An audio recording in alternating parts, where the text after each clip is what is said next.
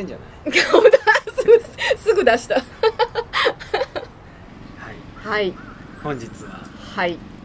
ムッソルグスキーの 展覧会の絵はい。をお送りしました。2小節だけ。2小節だけ。展覧会の絵から。はい。はい。ありました。はい、はい。こんにちは。こんにちは。聖子です。福田圭です。ことほぎラジオ第29話始まりました。はいこのラジオは私たちことほぎ研究室の研究員が自分たちの好きなことを話したり聞いたりすることを通してこの世のさまざまな事象をさまざまにことほぐ番組です。はい。この放送が配信されているのは 6月18日。はい、はい、月曜日。はい。某州募集はい。はい。七十二校では梅の実黄ばむ梅あその時期の実なんですかね。あ青かった梅の実がはい。黄色くなってくるってことかな、熟して。梅干し作るの夏でしたっけ、そうですね。そうですね、うん。じゃあこれから熟してってことですね、うんうんうん。はい。はい。今日はパチンパチンと植木屋さんのハサミの音が響く、はい。日比谷公園雲形池のほとりからはい、はいお送りしております気持ちいいですね。気持ちいいですね。いいですね。は鶴が口からシャーっていあそうですね。水出してる水出してますね。とこですね。はい。この雲形池のほとりはおすすめですね、ですね、はい。うん。東山もあってうん。日陰もあって。ね。うん、お弁当って食べたりとかできるし、いいと思います。今日はなんでまた展覧会の絵から、そうですよね。はい。あのはい友達のうん。オーケストラのうん。コンサートにうん。行って、うん。その中3曲のうち1曲がうん展覧会の絵だったんですよね、はい。今日はその話を。したいなと。はい。でね、はい。ちょっとその中身がはいはい。3つぐらいある、話したいことはあります、い。じゃあ最初に何3つ話すか。最初に聞かせてもらえたら道迷わないで、あそうですね。はい。えっとねクラシックやっぱいいって話と、うんクラシックやっぱりいい。市民オケという世界があるっていう話とはい。展覧会の絵思ってたんと違うっていう3本で。3本です。はい。はい。あ。まずはクラシックやっぱいいはい。なんですけど、はいはい。私クラシック音楽うん。すごい好きだったんだって思い出しましたね。あライブ。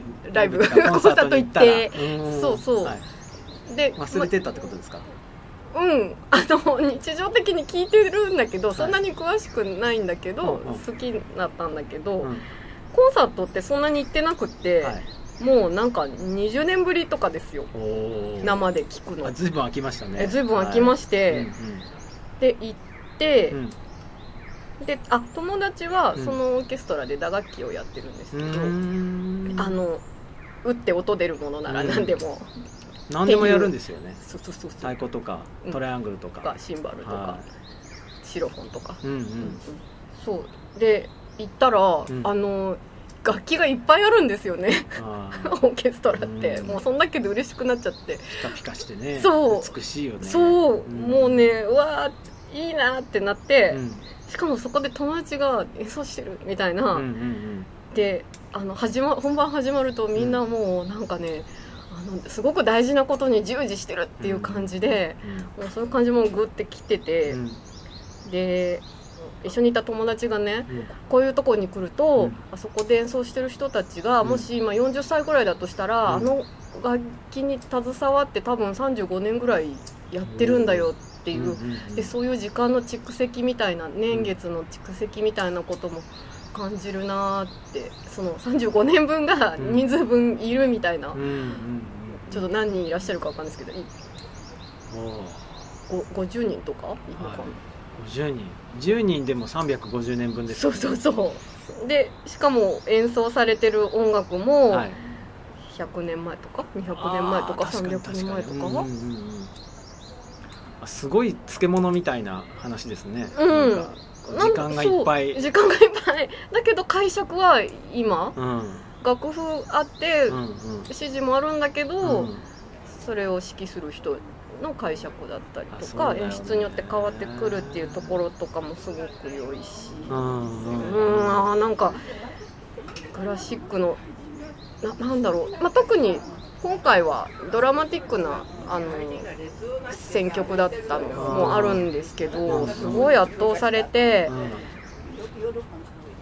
クラシックいいなって思ったのとうんあとやっぱ自分であの楽器を演奏するうんうん奏でるっていいなと思ってであの家帰ってすごい衝動的に。うん押し入れにしまい込んでたクラシックギターを取り出して弾きたいって思って、うん。あそれが冒頭の演奏につながってるわけですね。私も笛ではい。5音だけ参加させていただきましたけど、ご評判いただきはい、ありがとうございまあーね。すうんそうだね10年ぐらい前にあの、うん。モーツァルト300年記念だったですよ、あの頃にモーツァルトのコンサートいっぱいやってて、うん。いくつか行ったんだけど、うん。なんか聞きながらねうん。300年前のうん。例えば何建物とかうん。タンスとか、ま あそういうそのハードウェアで300年前のものって、うん。まあ、相当古いですよ。うん。なんかねあの目の前で再現されてる音楽をさ、うん。ピカピカで出来たてって感じで、なんかすごいなと思いましたね、うん。うんやっぱうん。物に頼ると古びるなみたいな。古いもの好きだけど。うんうんうんうんうん。そうだね。ギターにちゃんと触るのも、うん。まあ時々やってたけど、うん。まあでも十何年ぶりとかうんで、でチューニングしてたらビーンって弦切れちゃったんで、うん。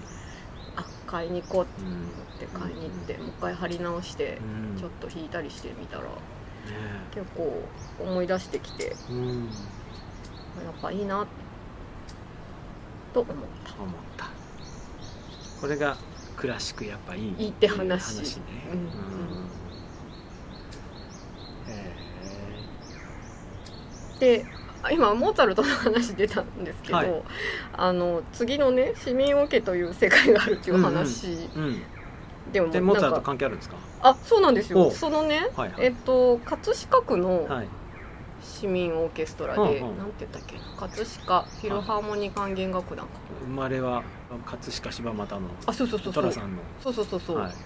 コットホギラジオも山本邸でお世話になった、はい、駅前にに寅さんの銅像ありますよね。あありましたね、はい。あ柴又ではないんですけど、はい。あ青戸なんですけどホールがあるの、うん。そこのコンサートホールうのん入り口にモーツァルトの銅像が立ってるんですけど、うんなんか横のパネル見たら、うん。世界で唯一モーツァルトの銅像を置くことが許されたのがそこっていう説明をしちゃって 誰が許してるんですか？あのねウィーンのはい。なんとか区のうん、区長さんがあ区長にそういう権限があるんだ。みたい。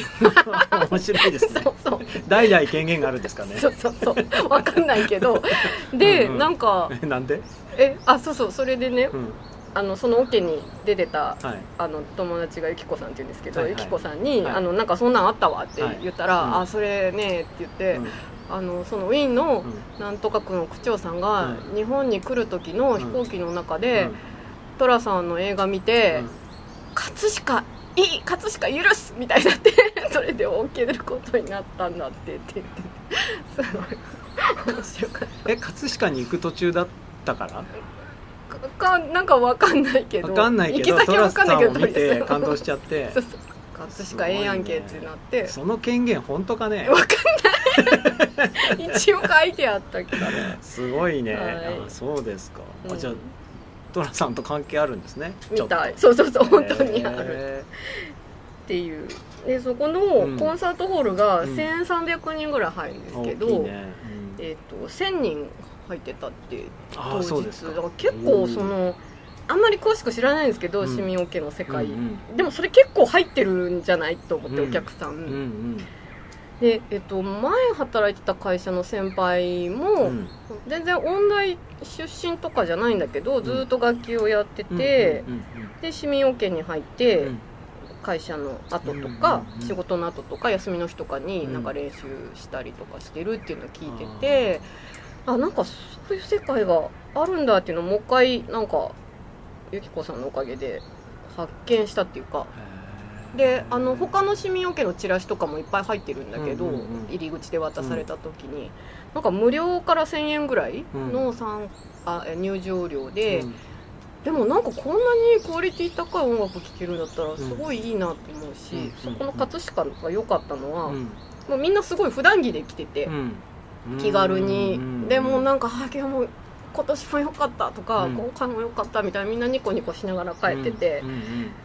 すごいあ愛されてるオーケストラなんだと思って。ああいいですね。よかったです。うん。演奏中もシーンってなって、もうみんなでその従事してる人たちを一心になんか見つめてるみたいな感じが共有できてそれもすごい良かったんですよね。ウィーンフィルとかさうん。ベルリンフィルとか、うん。ああいうあの世界的に有名なオーケストラも、うん。あの1年に何日かはさ街のオーケストラに戻る日がへあるでしょ。ーあるらしいですよ、公公園でやって、うん。やっぱりし街の人が普段着で来て、でちょっとなんかおかしなことやったりするんですよね。おかしなこと？おかしなこと。あの剣の舞をめちゃくちゃ早く演奏してみたりとか、うんうん。なんかそういうちょっと笑える演奏。剣の舞ってどうなんだっけ？ててててててててれてててれてててれてててれてててれれれれれれれれってやつあピれあれーンってやつそうそうそうああいうのあれをめっちゃ超やびきする早くやったりとかうんうんうん市民オケねはい僕息子小学校今6年生なんですけどうんあの全員担当楽器があるんですよあそうなんだうんあの学校でうんマーチングバンあブラスバンドわわかんないみたマーチングバンドマーチングバンドはいはいそうそううんうんあの縦にしたあのこう掲げるタイプの鉄筋みあたいなやつーはいはいはい。かんないですけど私もわかんないけど。あれとかうんうんうんうん。あとこう前でさこう棒を持って行進するお姉さんあなんていうんですかあいたり。そうそうそう、うん。棒の先にボールがついててさボールも持ってこうキュッキュッキュッキュッ上下させる名前知らないんだけどうんうんいるいるうんそうそうそうで全員あってだから割と小中学校のねうん部活クラブの定番だもんね、うんそうだ。吹奏楽とかね。それで触れてる人多いみたいですうん。あとね東京の美大って5美館5つの美大の管弦楽好きが集まって定期公演をするっていう、うん集まりがあるみたいで。でそこに参加してるね女性はね、自分でバイオリン作ってました、うんうん。うん。二皮塗ってた。よあそう。なんかね2年ぐらいかけて作っててやっとどこそこができたみたいな。最初にネックをネックのぐるぐるを削ったみたいな、うん。うんやることが違うさすが。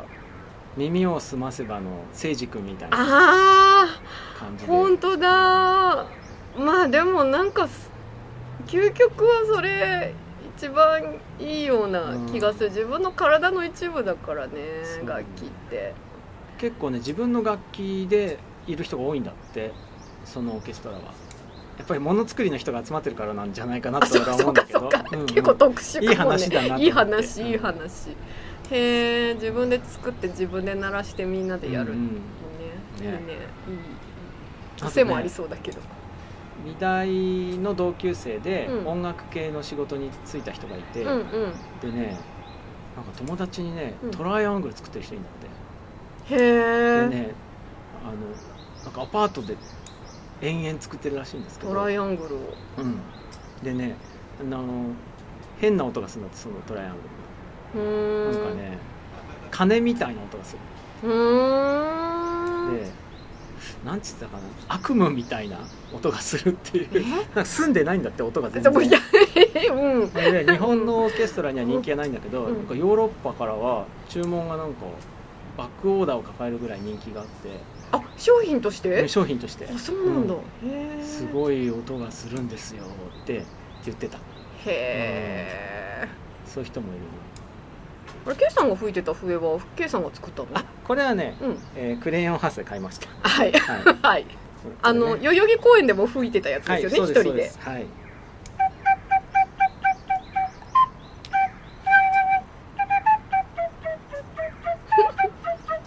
これやったやつですね。そうそうそうはいそうそう。そうこれリコーダーなんだけど、ん。木でできててね。うん。可愛いよね。かわいい。大好き。うんこれ昔あ僕結構ばカバンにいつも入ってるんだけどうん。海外旅行行った時に、うん。これがカバンの下にあって、うん。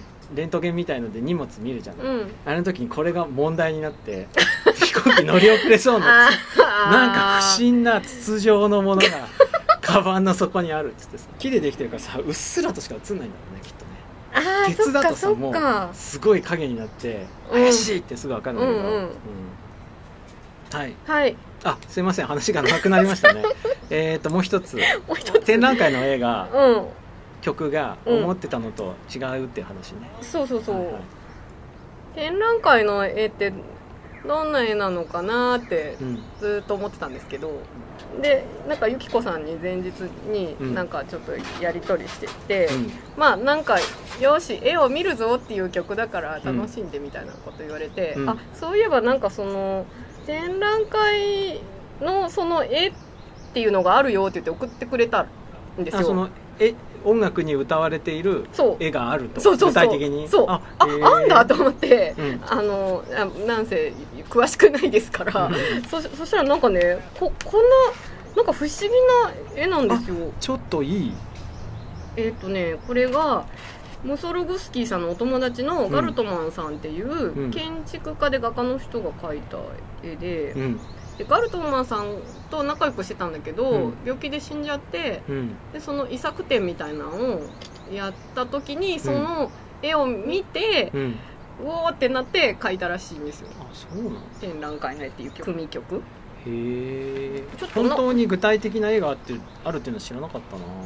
そうなの。うん。でそれがちょっと絵本っぽくもある本当だね。けど、うんすごい。あスケッチみたいなのもあるし、うんこれ建物の絵がいいな。あ建物の絵ね、うん。なんかいいですよね、うんこれね。うん。キエフの大門。うんそう。でその中には、うん。ガルトマンさん自身うのん。なんか痛みみたいななんかじ自分を描いたみたいな絵も入ってて、うん。その絵の曲かカタコンベ？うん。うんカタコンブうん。うん。教会の地下。そうそうそう、うん。その絵の、うん。えー、と曲うん。はすごくなんか傷んでるんですよね。なんかあーって悲しい感じっていううか、ん。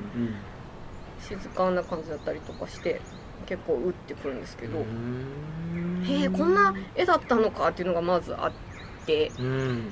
でなんかちょっと調べてみたら、うん。その日演奏してたのはラベルの編曲による管弦楽の展覧会の絵だったんだけどもともとモスログスキーさんが作ったのはピアノ曲なんだでうん。とかオーケストラにしか聞いたことないけどね。そう私もそうだったんだけど、うん。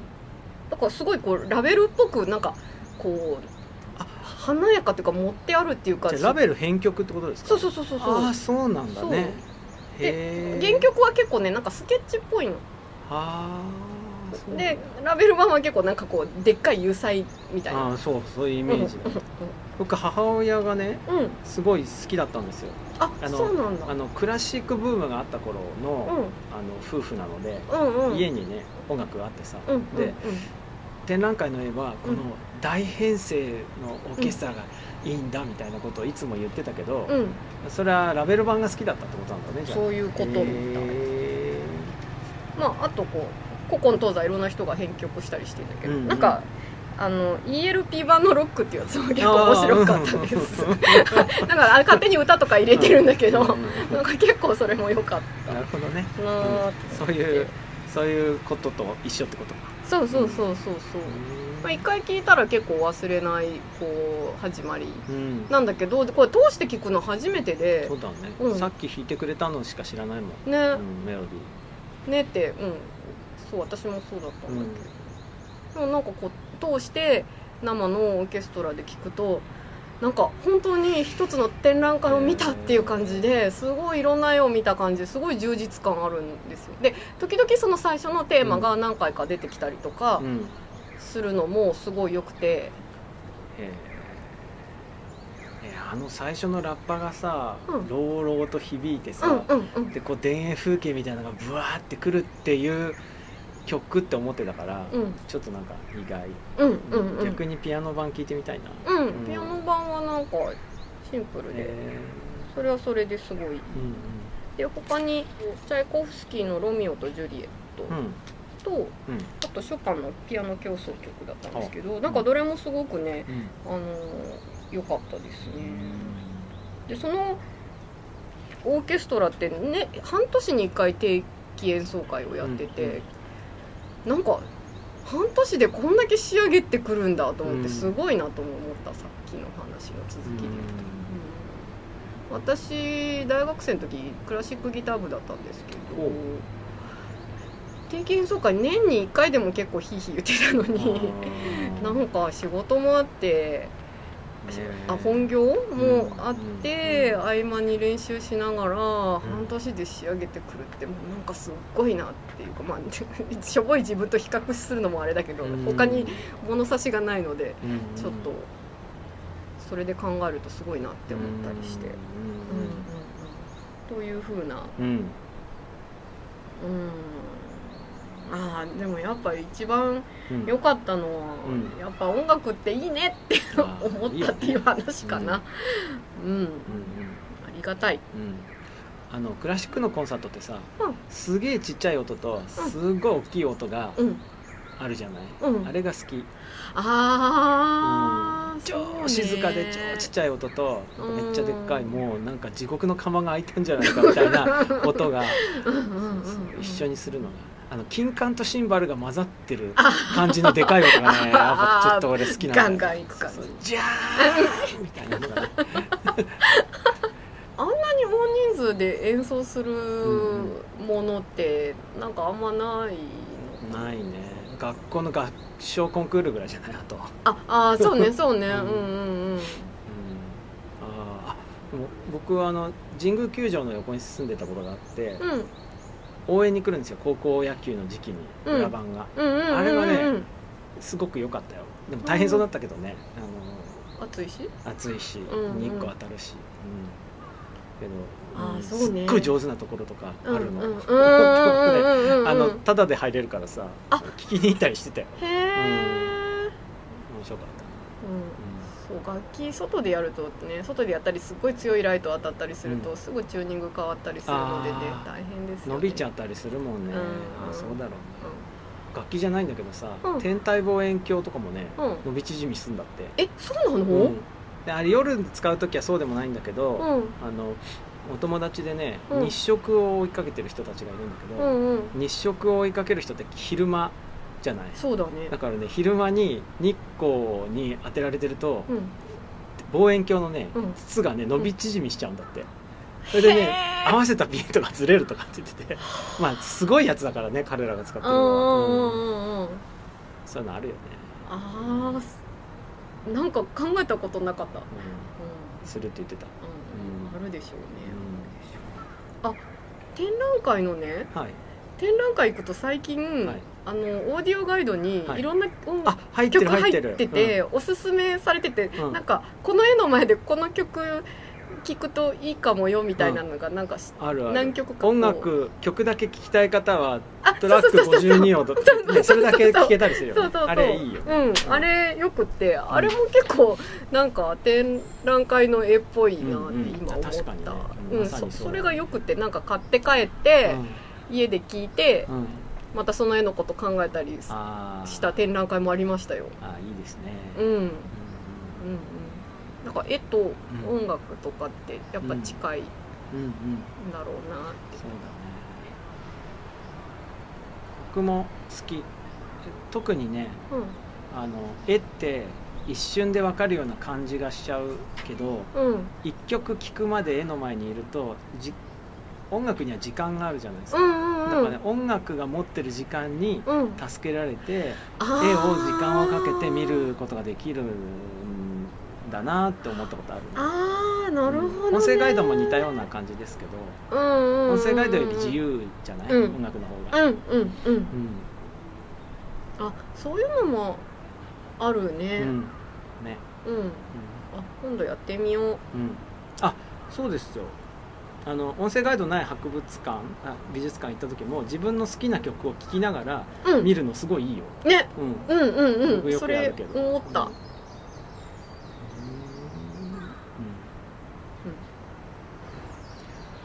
あーなんかもっと喋りたいことがある気もするけどうん。今日はこのぐらいにしときますか。はい。はい。はい。えっ、とお知らせ。そうだそうだお知らせ。うん。お知らせが一つありまはい。すなんと。はい、ことほぎ研究室が。研究室が？うーん講座講座？をやることになったんですよね。なった。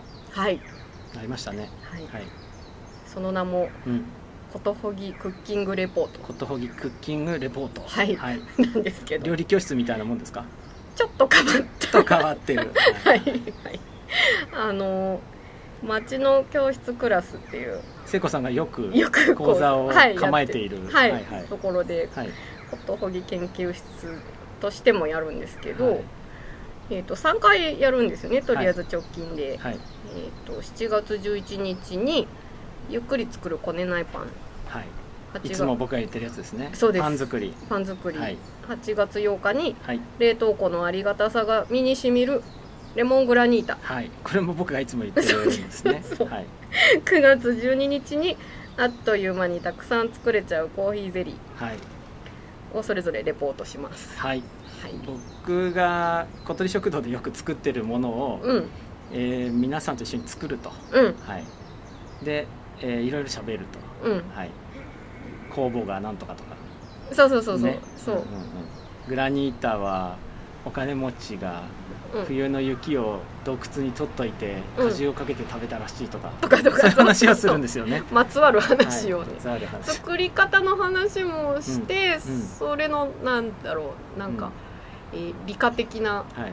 側面とかも話すし、はい。その食べ物としての文化とか、はい。なんか社会、はい。なんか地理みたいな話とか、歴史みたいな話とかもして、はいでことほぎ研究室からレポートするんだけど、うん。参加した皆さんからもうん。なんか多分もっと詳しい人がいうんるはずだってなって、それすごい楽しみなんですよね。ね。はい。それぞれのなんかお話もはい。聞いてみんなでこうなんかそこにしか生まれないレシピを作るみたいなはい。感じかな。あもうそんなに志高いんですか？いや若いなんかなんか雰囲気的に？雰囲気的に、あ はい別になったらいいいですよね、やななんか別にそんな成果物としてなんか出すとかじゃ全然ないです。はい。パンの日なんかはうん。例えばね挟んだら美味しいものをあ持ち寄っていただいてその場でできるサンドとかを作って、うんはい楽しむとかねねそういうそうそう感じであ実際食べれます。はい。はい。どうやって申し込めるかっていうと？はい、クラスのホームページから。ですかね。はい。うん。リンクをブログの方に貼っておきます。多分楽しいと思うので、うんうん、はい。楽しいと思う。はい。あのパンとかはい、グラニータとかコーヒーゼリーが気になってる方、はい。はい、本当にね、うん。はい、大好きでもいいしすごく好きじゃないとかでもそういいかもしれないですよね。気になるには、はいいとにかく気になる人に、はい。来ていただきたい、はい、はいですね。何なら教えてほしいと、はそうそうそう。はい、い、今仕込み中ですね。ですね。ははい。いだからまずは7月11日のパン。はい。はい、はい。お待ちしておりはます。いお待ちしてます。はーい。じゃあ今日ははい。この辺で。はい。はーい。ごきげんよう。ごきげんよう。ささようなら